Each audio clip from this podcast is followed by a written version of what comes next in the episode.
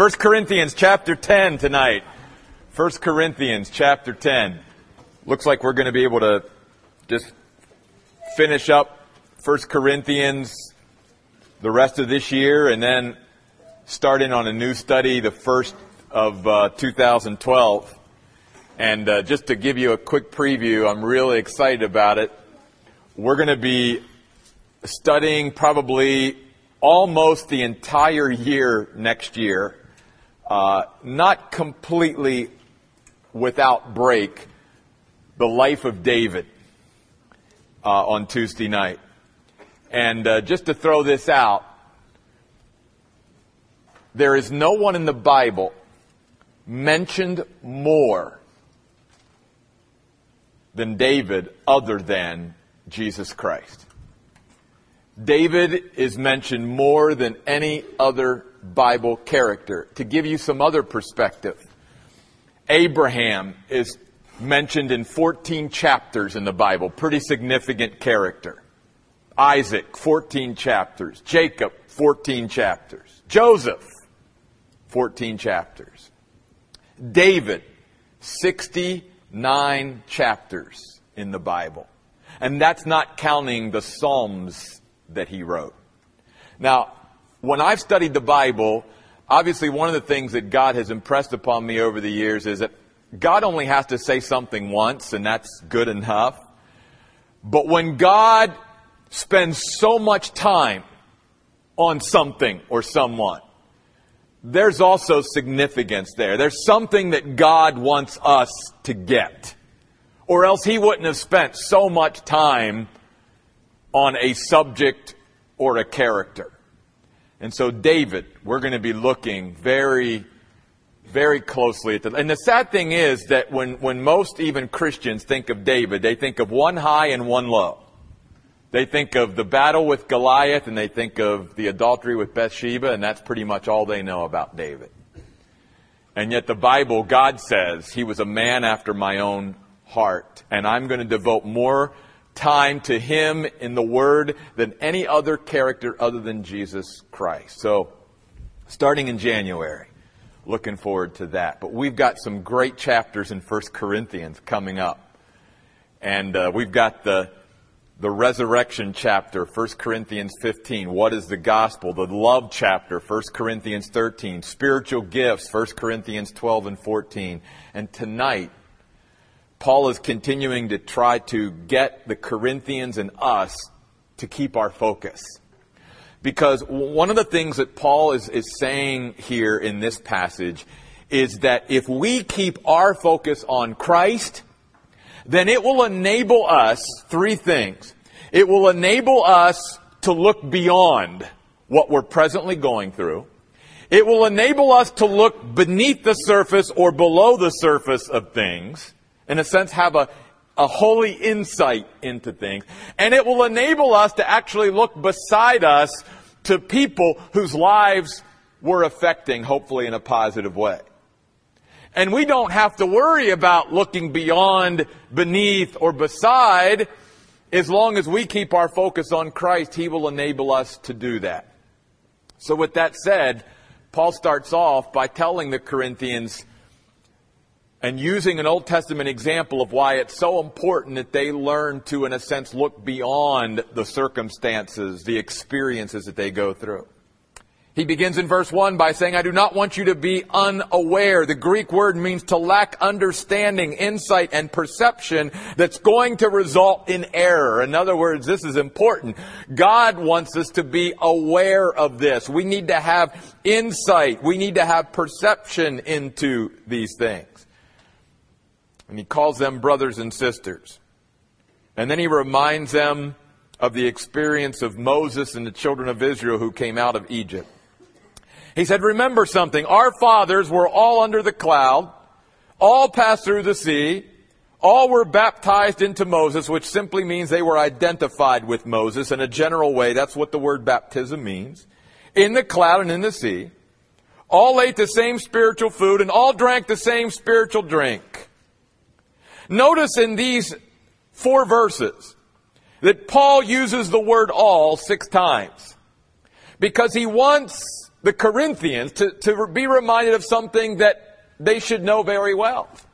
And that is that the whole nation of Israel had all these unbelievable experiences as the people of God. And yet, in spite of all these experiences that they had, it really didn't benefit them. It didn't really do what it could have done or should have done in their lives. And again, he wants to emphasize they all. It wasn't like some of them had the experiences and some of them didn't. They all had these experiences. Getting a little bit ahead of myself, but let's remember that even though all of them had these experiences, that everyone over the age of twenty died in the wilderness. Only two of the older generation were allowed to go into the promised land. Joshua and Caleb, even Moses, did not enter, even though they all had these experiences. Notice what they were. All were under the cloud, meant that they were all receiving divine supernatural guidance. All passed through the sea, verse one. All had experienced the, the supernatural deliverance of God. All were identified with the leadership of God through Moses in the cloud and in the sea. All ate the same spiritual food. They all received this unbelievable supernatural provision from God. And all drank the same spiritual drink. All were, again, being provided for by God. And then don't miss what Paul goes on to say in verse four. Tremendous. For they were all drinking from the spiritual rock that followed them, and the rock was Christ. Christ was present with his people in the Old Testament. There is a battle today in seminaries all across the country, which are obviously the institutions that train the pastors who end up leading churches. And one of the battles is, does, did Christ even exist in the Old Testament? I'm like, yeah. Yeah, he did. And, and this is why our churches end up struggling, because those who are training the leaders of our churches aren't even accepting by faith what God clearly says in his word about some of the most obvious things.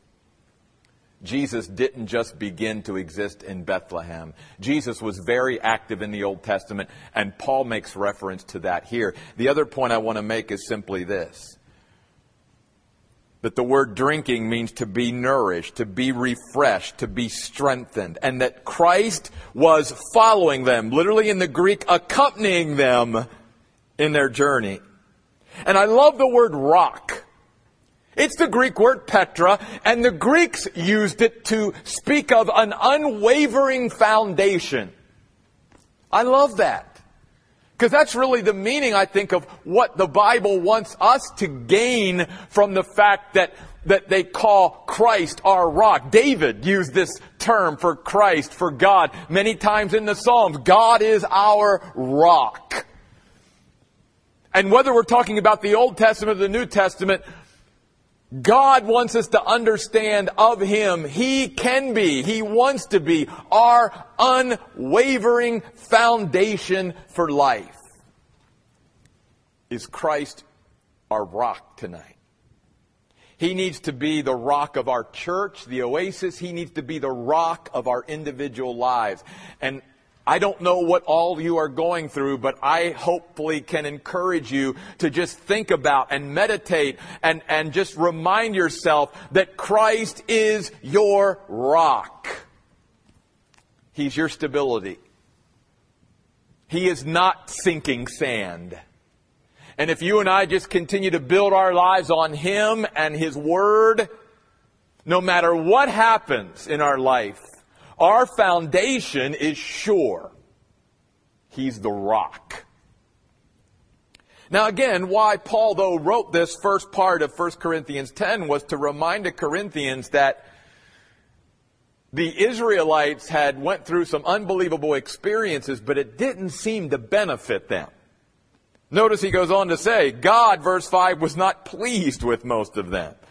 He didn't take pleasure in. They, they could not be recipients of his blessing and favor. Why? Well, he goes on to say they were cut down in the wilderness. Literally, their bodies were spread over the wilderness. These things happened as examples. Good word. Example to make a lasting impression. God is wanting these stories from the Old Testament to be recorded in His Word so that people from the ages after could have a lasting impression made upon them. And the impression primarily in this context that God and Paul wants the Corinthians and you and I to have is beware of our experiences. Allow God to help us go beyond the experience and get out of the experience all and what we should get out of it. Because the Israelites obviously did not. They experienced a lot of stuff. They experienced the miracles of God. They saw with their own eyeballs the power of God like maybe no one else. Parting of the Red Sea, I mean, come on. And yet it didn't really make a difference in the way they approached God and in the way they lived their life. And so what that spoke to me was, in my world, I got to beware of how I experience church with my church family. Is it just another Tuesday? Or am I going to truly benefit and gain from this experience on Tuesday all that I could and should? Or is another experience with God and with His people going to go by, and yet the experience that I'm experiencing really doesn't make any difference? How about reading His Word? Can I read His Word and experience His Word and yet not get out of that experience what I should or could? Absolutely. Can I pray and have an experience of prayer and yet not be changed? Absolutely. And this is what Paul is saying to the Corinthians. He's saying the same thing that happened to the Israelites in the Old Testament can happen to you and I. We can have all these experiences, and folks, we live in an experience-oriented society anyway that has creeped into the church to where it's just one experience after another. And I'm not saying experiences are bad. Obviously, you know, hanging out with each other at church twice a week is a good experience. Reading our Bible, prayer, fellowship, whatever. But we can experience a lot of things with God and God's people and it still not change us in any way. And that's what Paul wanted us to see. They all were led by the cloud and pillar of fire. They all went through the sea. They all were led by Moses. They all were supernaturally provided for by God with water from a rock and manna from heaven. But it made no difference in their lives. We all need to make sure that the experiences we have, that each one of them, we don't just walk through the motions and go through the routine. You know, just like I remind myself and God reminds me, there's never going to be this exact grouping of people here ever again on a Tuesday night. Never. It'll be a different combination, but it'll never be exactly like this. Will never be in this passage exactly like this. It's never going to be like this. And I think God wants us to gain from our experience everything that we can gain from it every time we can.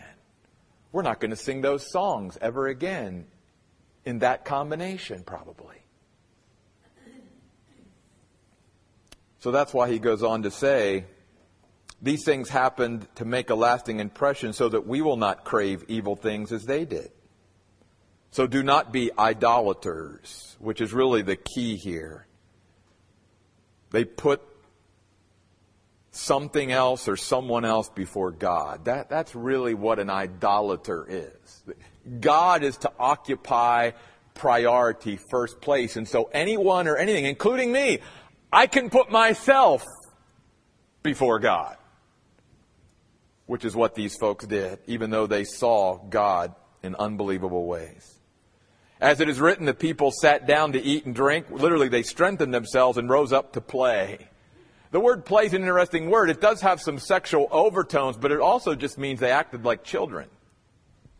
So again, it's almost like, say, in our modern, you know, church, we would say, we all went to Bible study, and yet we all acted like children after the fact.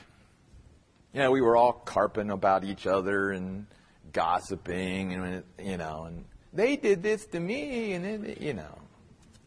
And again, so Paul would say, well, did the Bible study really help? Did it really change anything? And let us not be immoral, as some of them were. twenty-three thousand died in a single day. Let us not put Christ to the test. The word test here is an interesting word. It means to be dissatisfied with God's provision. And we know, you read the story of the Exodus, the Israelites, they were always, as he goes on to say, even in verse ten, they were always murmuring and complaining and dissatisfied. God provided, but they, you know, it's like, God, I know you're giving us manna to survive, but can I have a filet, medium well, you know, baked potato? It, it, it didn't matter what God did. It was never good enough.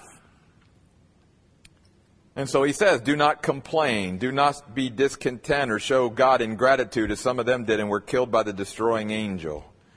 Again, these things happened as examples and were written for our instruction. Literally, the word means an exhortation with a warning attached.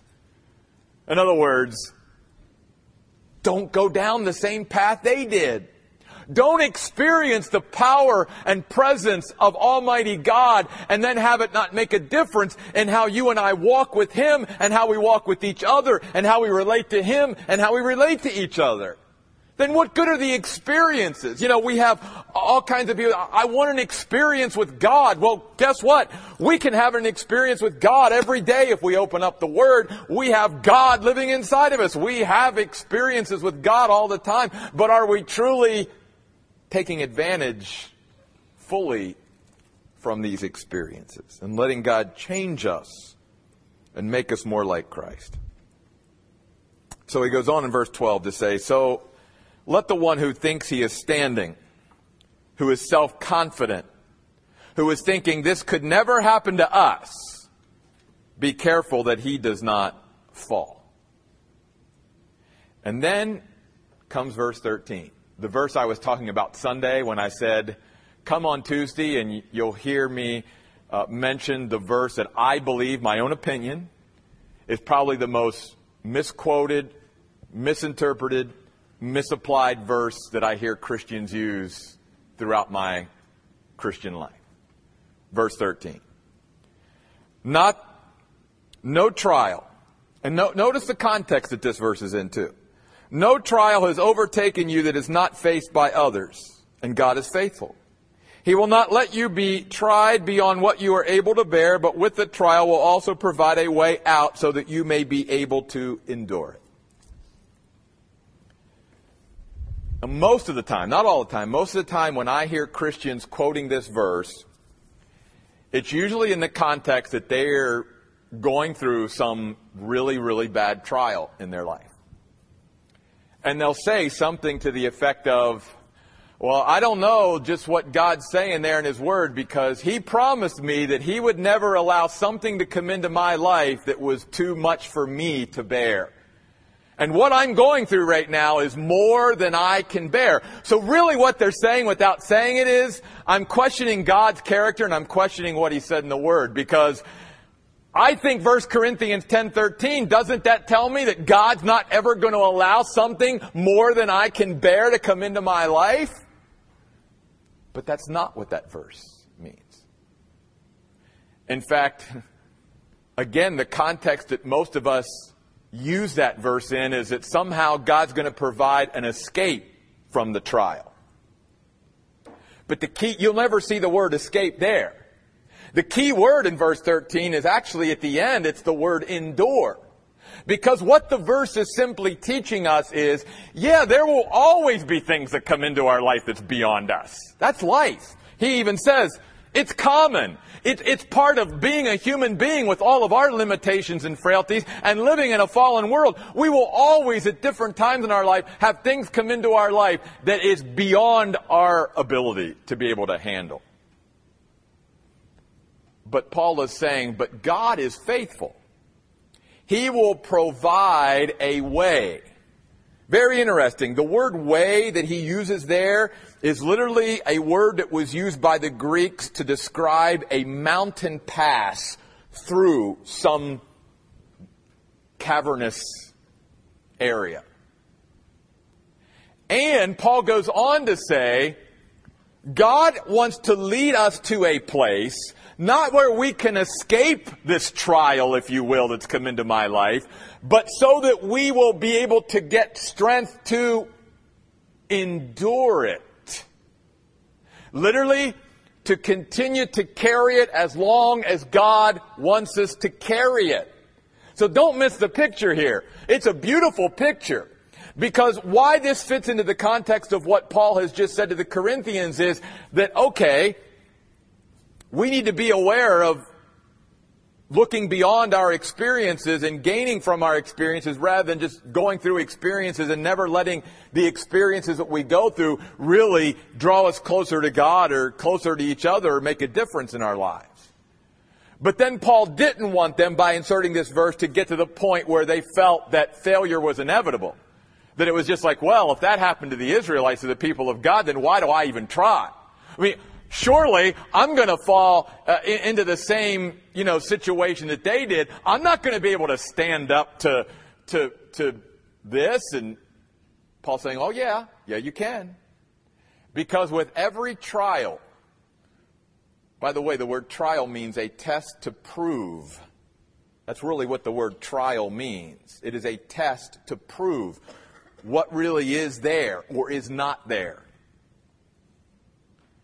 That whatever life experience comes into my life that overwhelms me as a believer in Jesus Christ, I can count on this.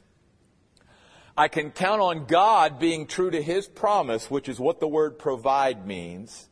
God will be true to His promise. He will provide a way so that I am able to endure it. Literally again, I love this picture. Even in the midst of something really difficult that is beyond me, God, if I continue to follow Him, will lead me through this mountain pass, this dark valley, Psalm twenty-three, the valley of the shadow of death. And He will take me to a place where I can be strengthened in order to carry this for however long of season God wants me to carry it. And then the cool thing is, God will use this experience to build up my strength so that the next time something comes along, I've got even more strength to deal with what's coming down the road. And if I need more strength, I can always count on God to lead me to a place where He can strengthen me in order to carry that however long I need to carry it.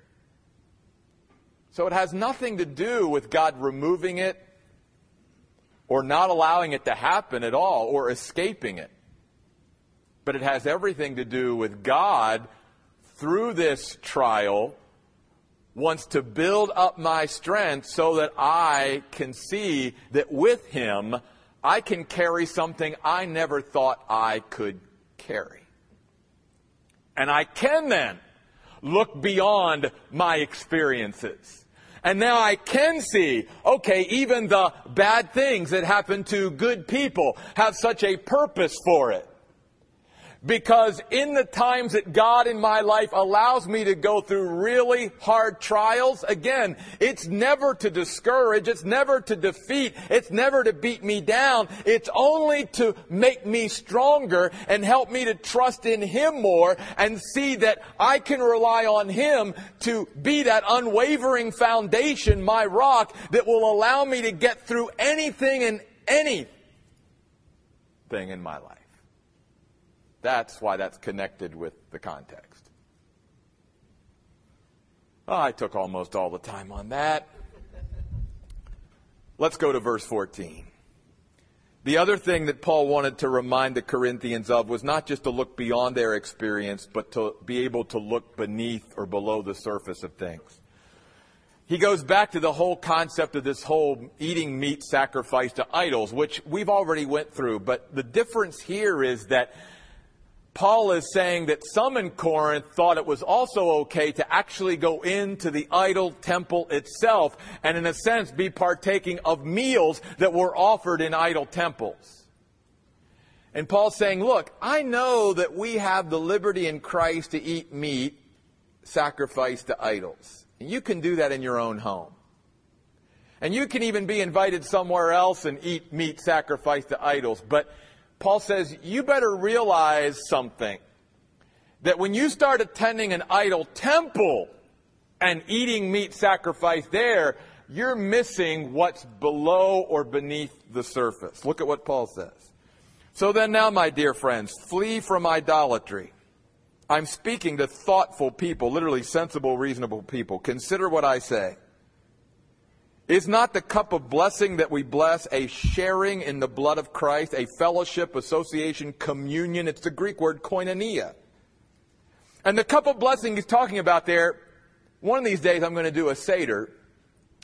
And in the Passover, there's four cups of wine that are, that are drunk.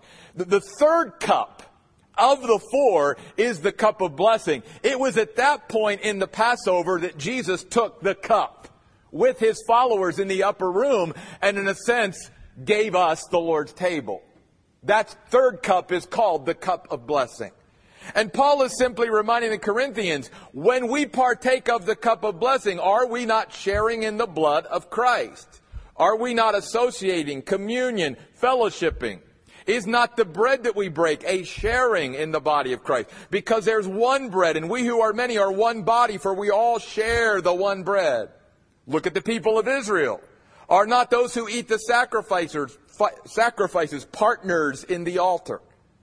Now again, he's saying, look, verse nineteen, am I saying that idols or food sacrificed to them amount to anything? Paul says no. But notice what he says in verse twenty.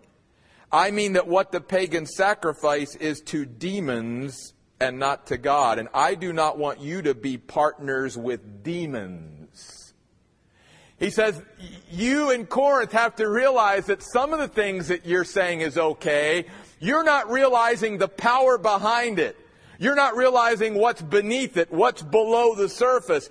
And God can help you to see that, yeah, it's okay to eat meat sacrificed to idols in your own home or in somebody else's home, but to think that you have the liberty to go into an idol temple and somehow not be affected by what's going on there, considering that this temple is really all about demonic worship and that there are demons present there and that everything that is going on there is demonic in its origin and source, Paul says you are sadly mistaken. You're going to end up just like the Israelites. That's why he goes on to say, you cannot drink the cup of the Lord and the cup of demons. You cannot take part in the table of the Lord and the table of demons. Or are we trying to provoke the Lord to jealousy? Are we really stronger than he? And Paul's simply reminding them and us in this passage that sometimes we underestimate the danger of certain things we get involved in and overestimate our own ability to be able to handle it. And that was true of the Corinthians because of their pride. This isn't going to affect me. I can go into an idol temple. It's not going to bother me. Paul says, don't you realize what's underneath all that in that idol temple? It's demonic. So for me, I think one of the things I took away from this is just trying again to make sure that I'm walking with God to the point where God then enables me to be able to start seeing below or beneath the surface of things, to what's really behind it. So that I might not get caught up in an experience or or say something's okay whenever it's actually going to hurt or damage my walk with God or somebody else's walk with God. I mean, think about this. This is the way Satan has operated ever since the beginning. He comes out to Eve with a piece of fruit. Well, the fruit, it, it, it's good fruit, right? It looks good. And he says, come on. Right? And at that point, Eve nor Adam were walking in fellowship with God enough to be able to see beneath what was happening there. It wasn't just a piece of fruit. It was going to matter a big deal. And so again, I think Paul's saying, guys, keep your eyes on God. When we do that, we can look beyond our experiences and gain from our experiences as Christians everything we could and should. And it's going to enable us to look below and beneath the surface of things to see what's really there, that sometimes Satan or some demon is going to come out and say, hey, why don't you get involved in this? You got the liberty to do it, right? It's not going to harm you. It's not going to hurt you. And Paul's saying, don't just look at the surface. Look beneath the surface and see what's really there.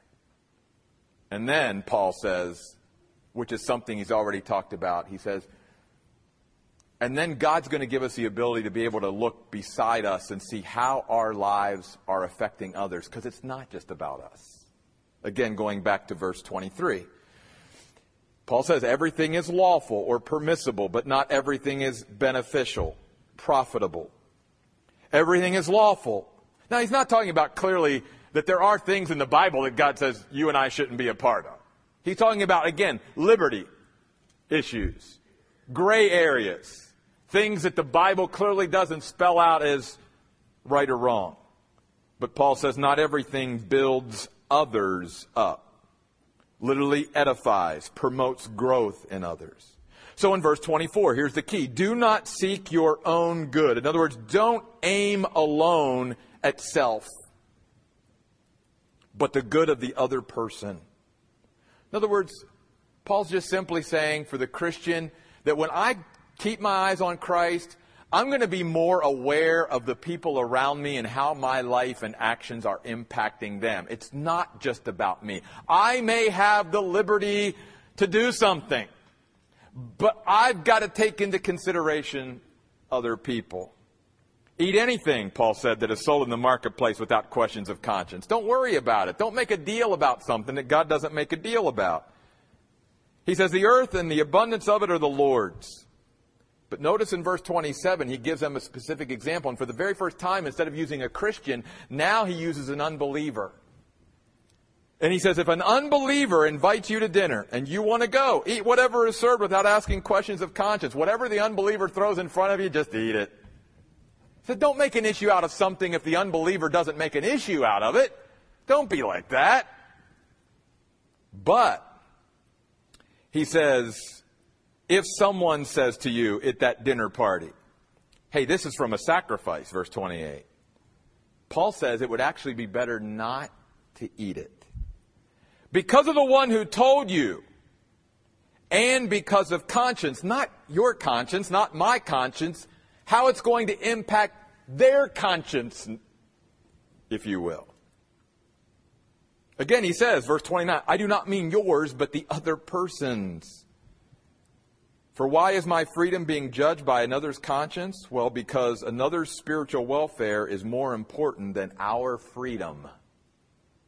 Yeah, I may have the freedom to do it, but I've got to take into account. And God, if I keep my focus, will enable me to take into account how my choices, decisions, and actions are affecting those around me. Now, if it's in my own home and it's just me, eat whatever you want. But Paul says, if you're around somebody else, especially in this situation where the unbeliever or someone there in that unbeliever's home is making an issue out of it, then don't eat. And then I love this because we pull this verse out of the context it's in too, verse thirty-one. So whatever you eat or drink or whatever you do, do everything for the glory of God. You see the context of that. Paul's saying, yeah, even in our eating and drinking, it can have an impact positively or negatively on those around us. So we even have to take the mundane, routine things that we do in life into consideration when it comes to how other people view it.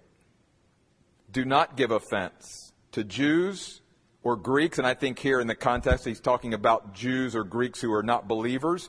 Or he says in verse thirty-two, to the church of God, to believers. Just as I also try to please everyone in all things, I do not seek my own benefit, but the benefit of many, so that they may be saved. Now, again, this verse is not teaching that Paul lived his life trying to please everybody, because we know that contradicts what Paul has said in other places.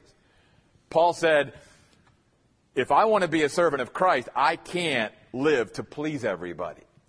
The word here means to consider, to, to accommodate. In other words, again, I don't live to please everybody, Paul says, but when it comes to other people's spiritual welfare, I will give up my own liberty, my own freedom, if I think that what I'm going to do, the choices I'm going to make, the decisions I'm going to make, is somehow going to negatively impact them, either staying on the path to salvation, or they're already on the path in salvation, but I'm going to in some way cut in and impede their progress. Paul said then, I'm going to give it up.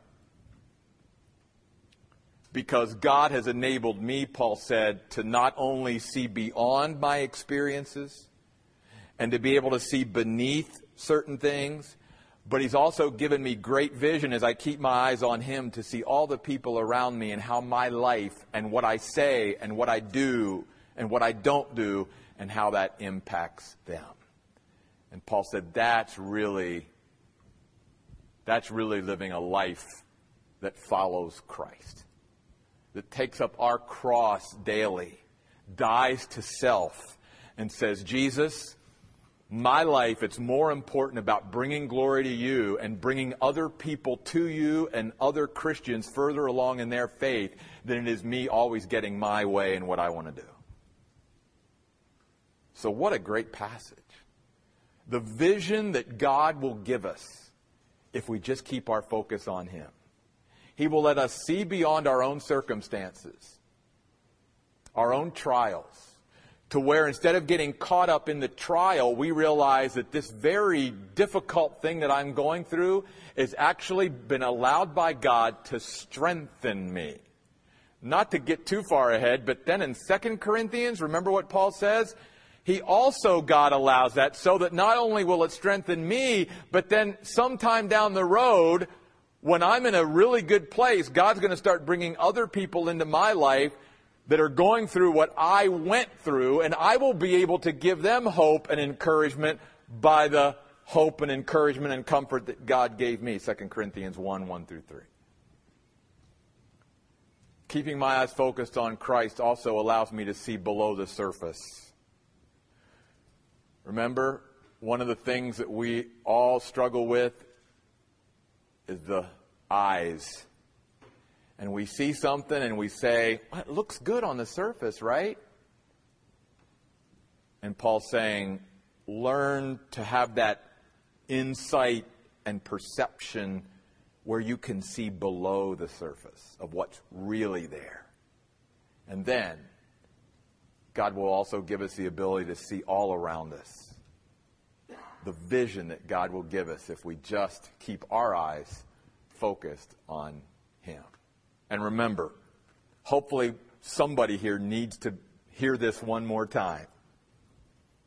Your unwavering foundation is Christ. He accompanied the Israelites. He will accompany you every step of the way. He is your rock. Don't forget that. Stand on that rock tomorrow, Thursday, Friday, Saturday, Sunday, every day this week. Stand on your rock, Jesus Christ. Let's pray. God, thank you for reminding us of these examples. These stories from the Old Testament that are to make a lasting impression upon us today. They're not just stories that we read and put away, but they should be stories that truly grip our heart and change our life. They should be experiences that the Israelites went through that should cause us to live life differently because we don't want to follow and go down the same path that they did. That even though they experienced God in such a such an unbelievable way, they became idolaters. And Paul was saying to the Corinthians, and I think he would say the same thing to us at the Oasis, that it's very possible for us to have experiences with God in our lives and yet become idolaters. So Paul says to all of us, let's beware lest those of us who think we can stand, we might fall. And God, thank you for reminding us that sometimes the things that we choose to get involved with, that there's a spirit, a demonic spirit, a satanic power beneath or below the surface. That it might look very harmless and okay on the outside.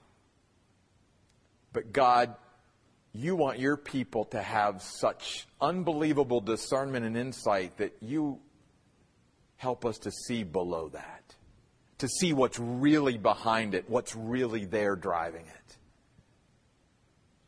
And then, God, just help us to do the second commandment, the second greatest commandment, to love each other as we love ourselves. And that means taking other people into consideration all the time.